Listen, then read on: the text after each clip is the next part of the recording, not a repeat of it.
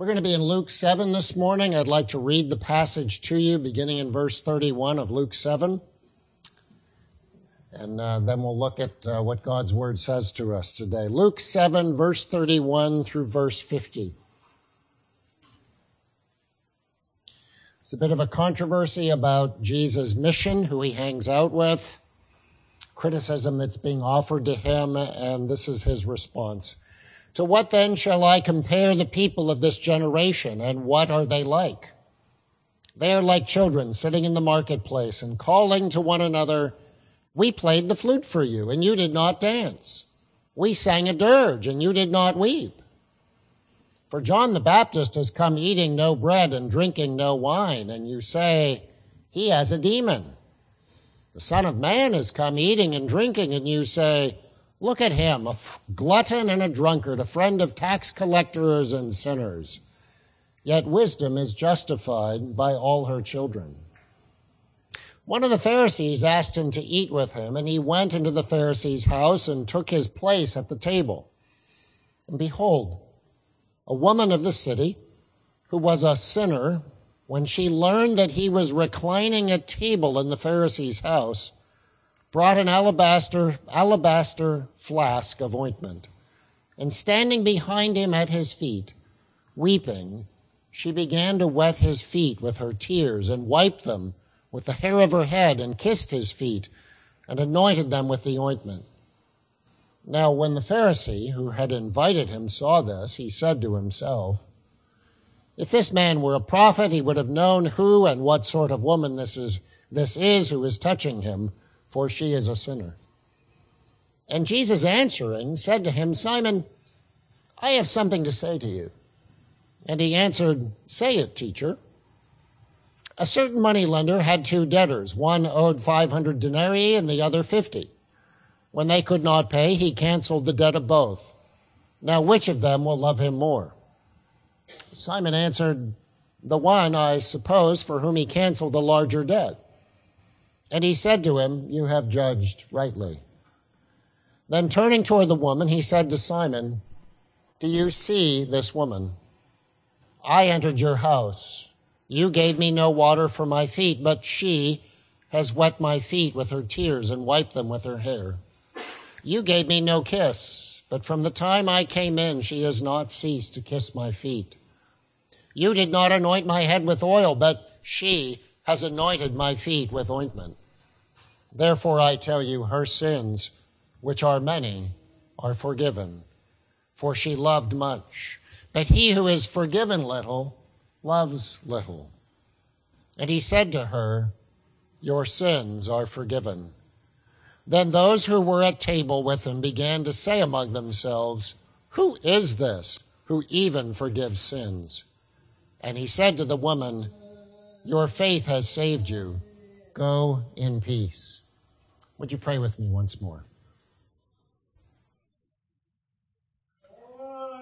Father, thank you for the gift of your Son, because we find in your Son a visible representation of all that you are. For everything Jesus said and did was a perfect reflection of your nature. And I pray today, Lord, that we as your people, as we gather, and consider your son in this story, we might see more about how he sees, and our eyes might be changed, and you might propel us with new eyes into the gospel mission. For we pray it in Jesus' name. Amen. Well, I'm plan B, apparently. Steve just told you that. Um, to talk about the gospel mission. And uh, today, specifically, I want to talk about your life and my life as part of the gospel mission.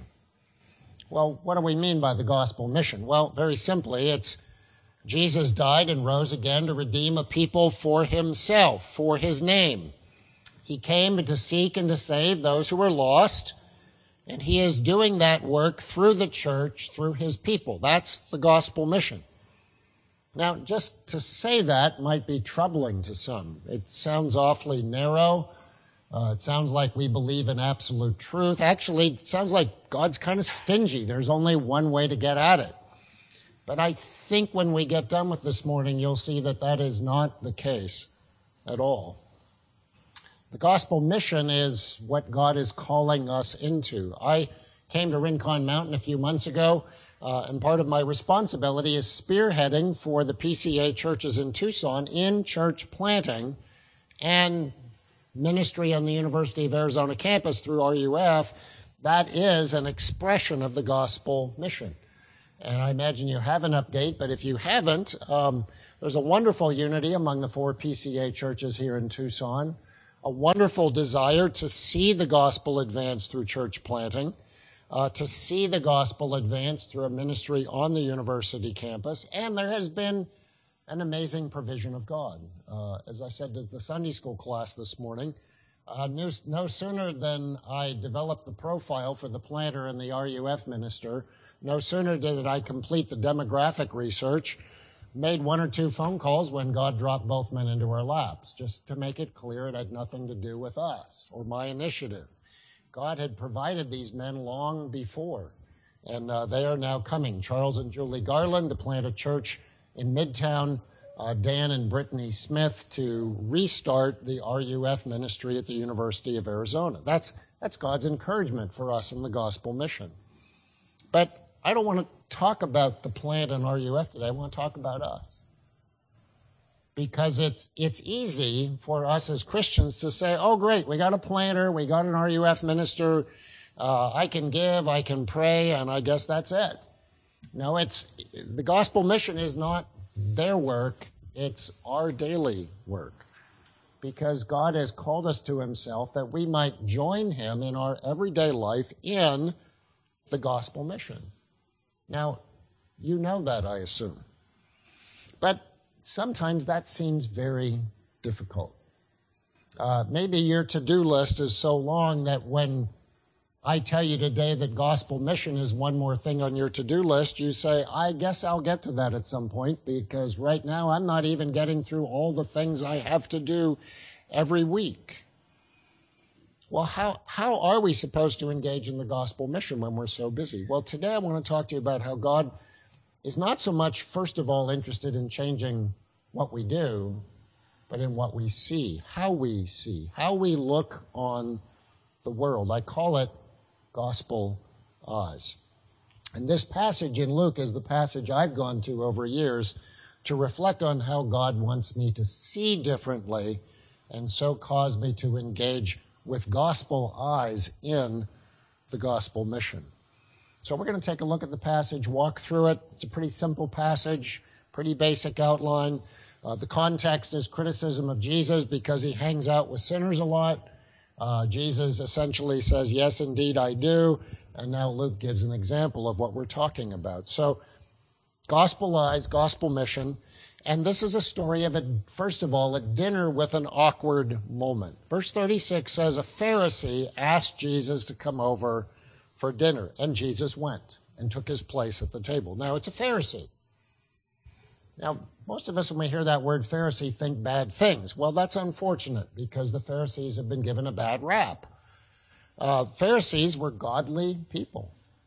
They existed to preserve holiness among God's people. They had a very well developed code of godliness. Uh, they were very application focused. Uh, most of us, if we lived in the first century and were Jews, would want to be a Pharisee. They were the most respected people of the community. We're not told in this verse the man's name, but his name is Simon. And multiple times Luke reminds us that he's a Pharisee and his name is Simon, and that becomes significant. He invites, he invites Jesus to a meal. Now, in the ancient world, a meal wasn't just hanging out. It was, it was a, it, it, was a serious inclusion of someone in your life. It was more than a social occasion. It was an honoring occasion. And in the ancient world, when they ate a meal in this part of the world, um, they ate in a common room of the house that actually had an outside entrance to it. Imagine a courtyard. Imagine your walled yard here in Tucson, but without a wall. And in those days, people could come and go into that area while you were eating and watch you.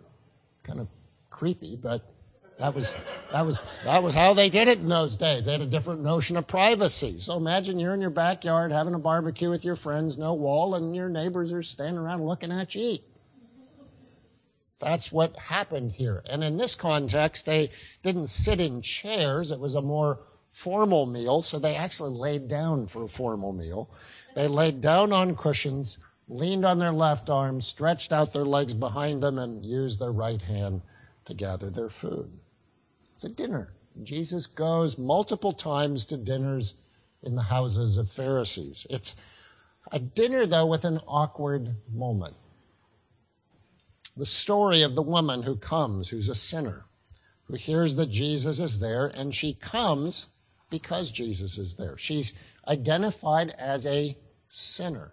That's a term of derision. It's repeated multiple times in the story, but Unlike Simon, we don't know her name. Most commentaries think that she may have been the town prostitute. She represents the opposite end of the social spectrum from Simon. She's sold out to sin. She's nameless. He's named. She's a sinner. He's a Pharisee. And as a sinner, she's unclean. What that means is whatever she touches she pollutes. Her presence changed everything because she didn't just hang at the wall and watch. She approached Jesus and touched him. Notice how Luke tells you about this woman. He compounds a series of verbs in verses 37 and 38. She learned Jesus was at the house. She brought an alabaster flask. She stood. She wept. She wet his feet with her tears. She wiped them with her hair. She kissed his feet. She anointed them with the ointment. This woman came with an intention. She's deliberate and determined in what she plans to do for Jesus. Because Jesus was unlike anyone she had ever heard or met before. In essence, this woman enters in and does what no one was supposed to do. She made a scene. One commentator describes it this way She came with a precious jar of anointing perfume fit for the head of a king. Standing there in silence, she weeps, and her tears of sorrow and gratitude warm her heart. And certainly not by intention, her tears wet the feet of Jesus. And the woman is driven into a new line of action as her tears wet Jesus' feet. There is no towel at hand, so she unwraps her hair to remove the tears from Jesus' feet. But this brings her into intimate contact with Jesus and leads to a release of affectionate gratitude expressed in kissing his feet, which have now been cleared from the dust of the journey. She loses it. And Luke describes this in a way that says she wept profusely and she kept wiping his feet with her hair and she kept kissing his feet. This was not brief. This went on for a minute or two while they're all reclined at table. She loses it. She feels shame coming into the home of Simon the Pharisee, powerful desire to hide herself, yet an inward compulsion to acknowledge Jesus as what she had found him to be. And together, all of that emotion erupts in tears of gratitude. Now, how does Jesus respond to this embarrassing moment? He's, he's not disturbed in any way. He, he receives her tears of gratitude, her washing his feet with her tears and wiping them with her hair. She accept, he accepts the kissing of his feet and the pouring of the ointment, and he gives no disapproval whatsoever. This is called an awkward moment. Now, what's interesting is the contrast between what Jesus is obviously receiving and what Simon is thinking. One of the really weird things in the Gospels is they'll tell you what someone is thinking and then how Jesus responds to what they're thinking. Imagine what that felt like. How did you know what I was thinking? Well, Simon is thinking something. And what Simon is thinking is if Jesus were the prophet he says he is, he would know what kind of woman this is, that she's a sinner, and he wouldn't let this happen, is the assumption. Simon is offended. Simon is offended that Jesus did not pull his feet in and shun this woman who's a sinner. Simon has no joy in this. He didn't burst into song. He didn't say, Hallelujah, she's saved. He's embarrassed. He judges her. His heart is revealed in how he responds to this woman. And that leads to the second part of the story a story. It's a story with a lesson in it.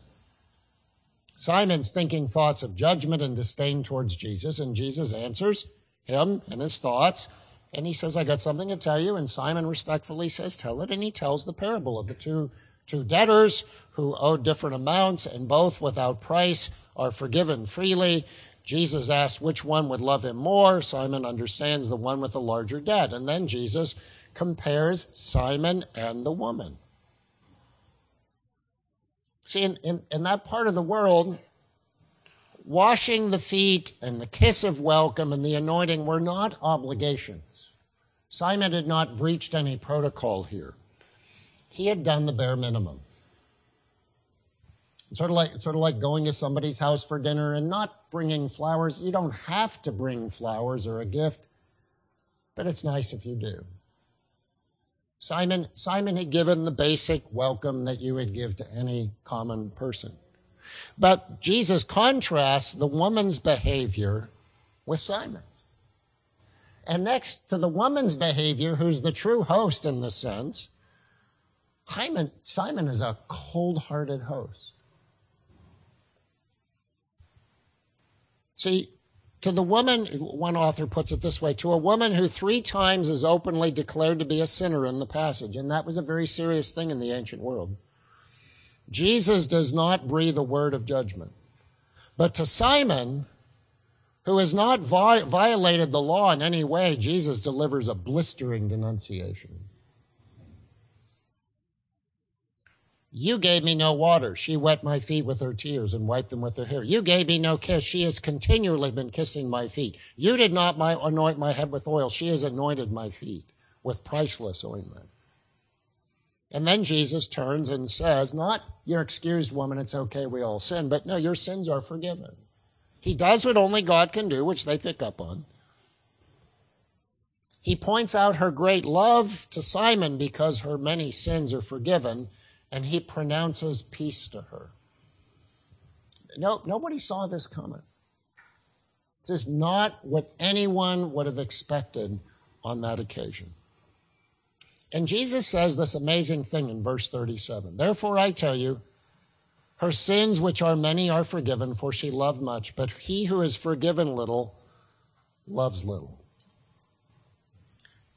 I used to read that verse and say, well, I guess because I hadn't sinned a lot before I was a Christian, I'm just sort of doomed to a little love, love of Jesus. I wish I had a more dramatic testimony. I wish, I, I wish I'd done drugs and been immoral and, you know, maybe even blown up a few people. That, that would make my conversion really dramatic, and then I'd, then I'd have this great love for Jesus. Poor Simon, he'll just never love Jesus. No, that's not what Jesus is saying here. Jesus is saying the problem is, saying, Simon, the problem is not that you have sinned little, but that you think you've sinned little. You, you think, Simon, you have a manageable problem. You think that because of your exceptional self control and hard work, you're a righteous man. You, you think that you're good because you've worked hard at it, and therefore you're better than this woman who obviously hasn't worked hard at it, or she wouldn't be such a sinner. And therefore, you think that what I came to offer, which is free, unmerited, abundant forgiveness to no goods like you and this woman, you don't need that. See, this woman knows that all she's got is my free grace, and you refuse to empty your hands of your self importance so that you can receive it. It's a, it's a stinging rebuke with one of those little barbs on it that Jesus has where you walk away saying, Is he saying what I think he's saying? yeah, he is.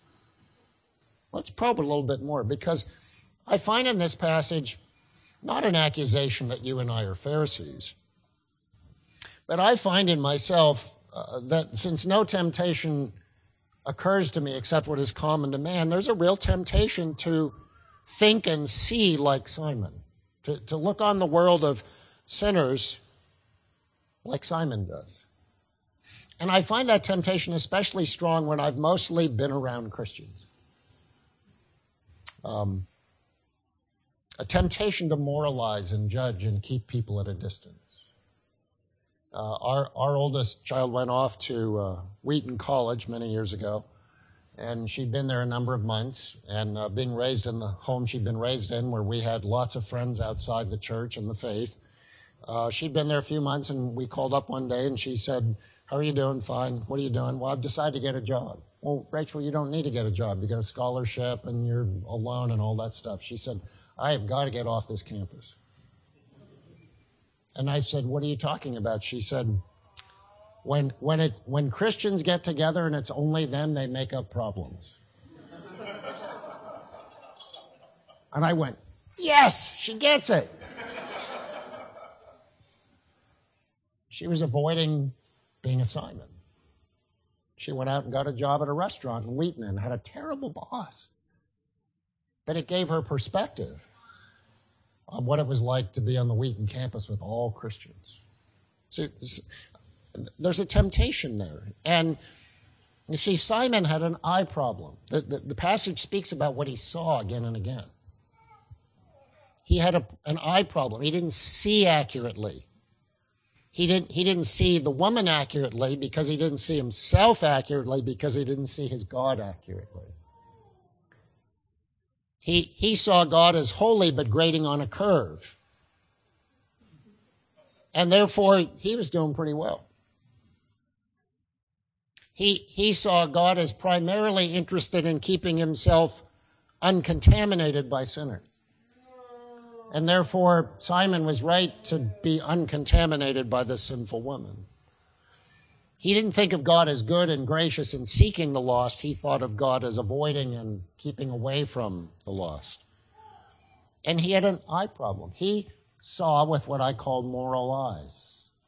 Eyes that look through, look at people through morality or law, as contrasted with gospel eyes. So let's just, let me just point out moral eyes versus gospel eyes. Simon, Simon believes God is holy and he believes I'm pretty good. So what he sees is in this woman someone who doesn't measure up. She doesn't measure up because she needs to fix herself and try harder. And because she doesn't do that, he's going to avoid her. Because she doesn't try hard enough and she doesn't care about godliness, he has no compassion for her, so he closes his heart to her. See, the essence of his moral eyes are self salvation, self help, trying harder. The fruit of his moral eyes are judgment, distance, and anger.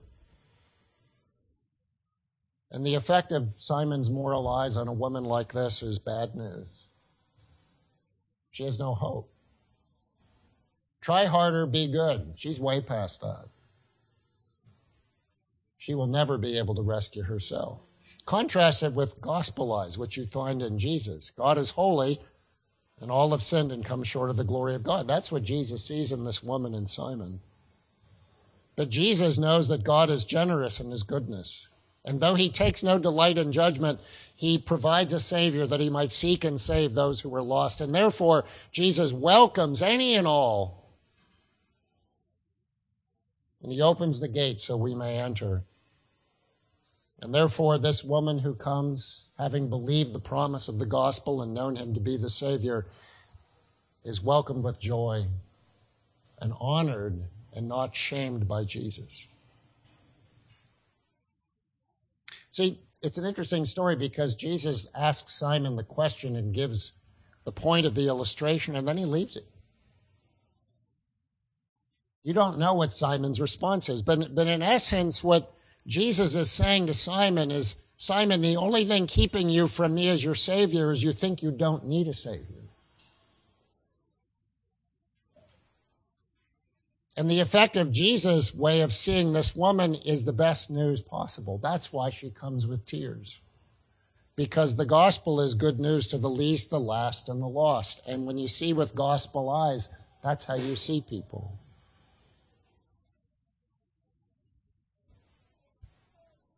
So I, I'm always asking the Lord to take away my Simon eyes and help me see people with gospel eyes.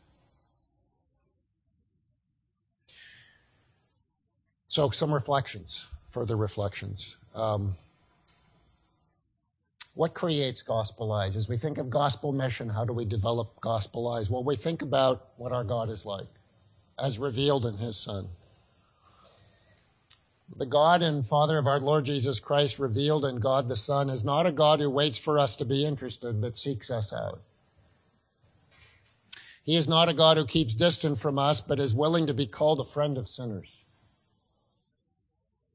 Think about that. God is willing to be called a friend of sinners. He is not a God who calls us to save ourselves because that is hopeless, but one who saves us all by himself. That's the gospel. And as one author says, when I remember the gospel, I know that Jesus came to raise the dead, not to improve the improvable, not to perfect the perfectible, but to, not to teach the teachable, but to raise the dead. And I was dead. Simon is dead, as dead as the woman. And I need to live in that reality and meditate on that reality because that helps me see everyone around me differently. I was, I was at a meeting recently where we were talking about how to respond when non believers sin in front of you. And people had various views of, well, I, I would accept this kind of sin, but I wouldn't accept that, and I would rebuke them for this, and I would rebuke them for that.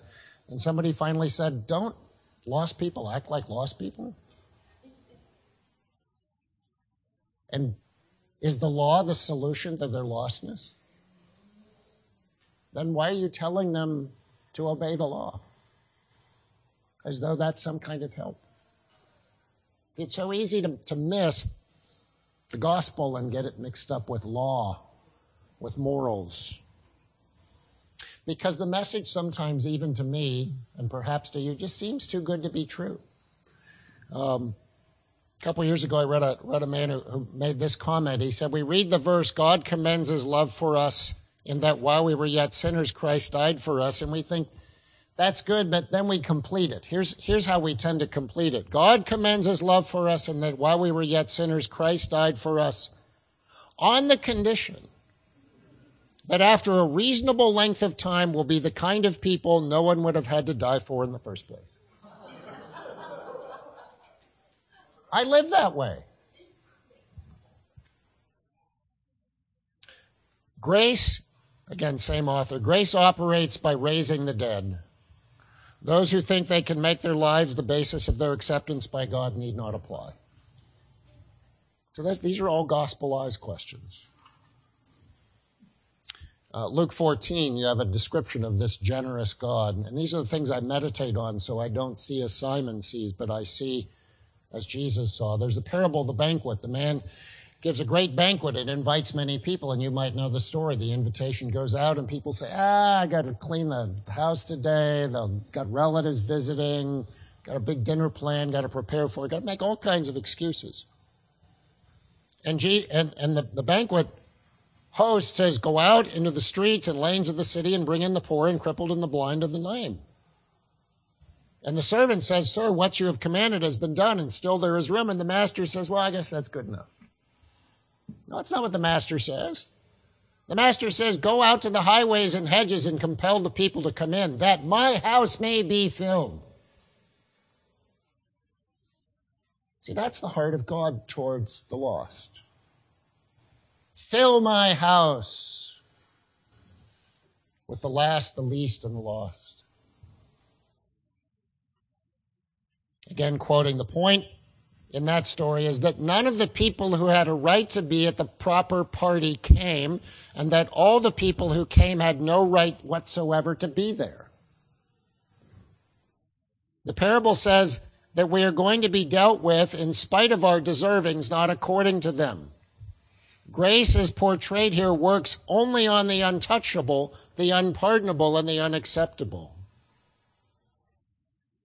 And when I believe that, it changes how I see and how I engage in the gospel mission. When I believe that God's grace is free and generous because of Christ, I see the people around me with gospel eyes. God did not send his son into the world to condemn the world, but the world through him might be saved. And that motivates me in gospel mission. I'll close with a story. A number of years ago, when we lived here in Tucson before, um, my wife and I had one of those small world experiences. We traveled to the Philippines, Philippines to Cebu City to be at a church that our church had helped pay the money to build uh, preached in the church, got to see God's work in Cebu in this church. And one of the members of the church came up and said, are, Where are you from in Arizona? And we said, Tucson. He said, I have a pen pal in Tucson. The Filipino had a pen pal in Tucson. We said, Well, how'd you meet them? Well, they're from France. So a Filipino had a pen pal in Tucson who was from France. And they said, Would you be willing to drop in and see him? And we said, Sure. He said, I'll, I'll let him know you're coming. So we came back into town and we got this, this lady's name. Her name was Laura. And um, we called her, this before email. Uh, we called her on the phone and we said, uh, Laura, we're so and so's friends and they're your pen pal and we'd love to come see you. And she said, Oh, I'd love to do that. French accent, a whole deal.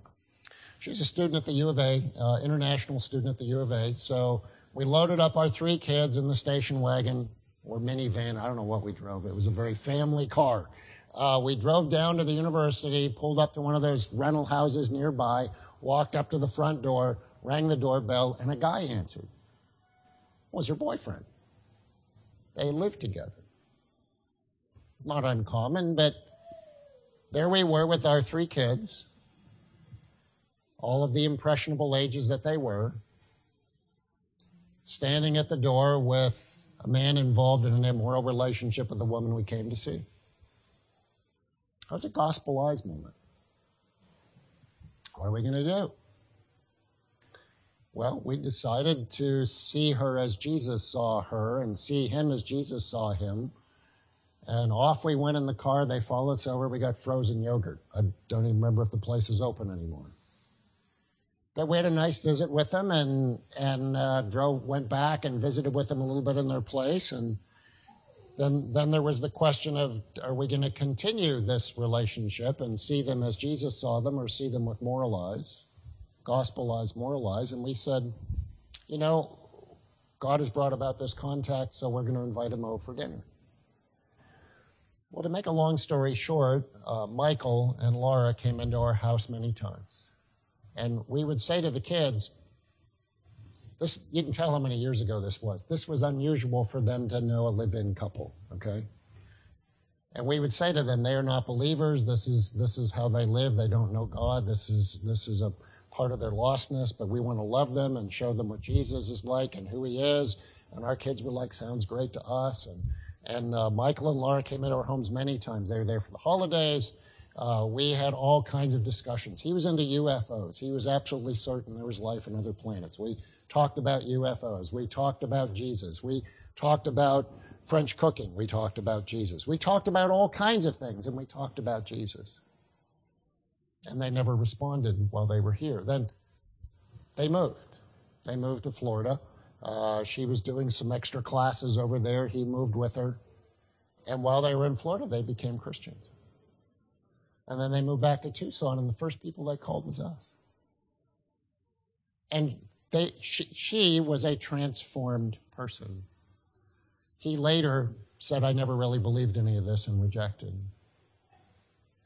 But it was a gospel eyes moment. Will, will I bring people into my home and see them as Jesus sees them, even though their lifestyle is not the lifestyle I would want? They needed a savior, they didn't need a lecture. They needed a family to welcome them into their life. They needed need, I needed to lead my children in the gospel mission. And that meant loving and honoring and treating these people with respect in the name of Christ. That brought good fruit. Doesn't always. It doesn't always.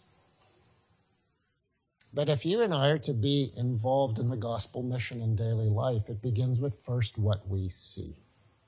How we see the people around us, your coworkers, your fellow students.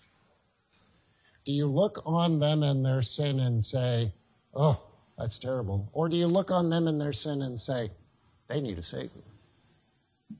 How can I build a bridge into their lives? God calls us all to see with gospel eyes as he once saw us in his generous grace. And as we do that, we will fall into the gospel mission. We will love and respect and honor people who are outside of Christ as we believe Jesus sees them and Jesus responds to them. Would you pray with me?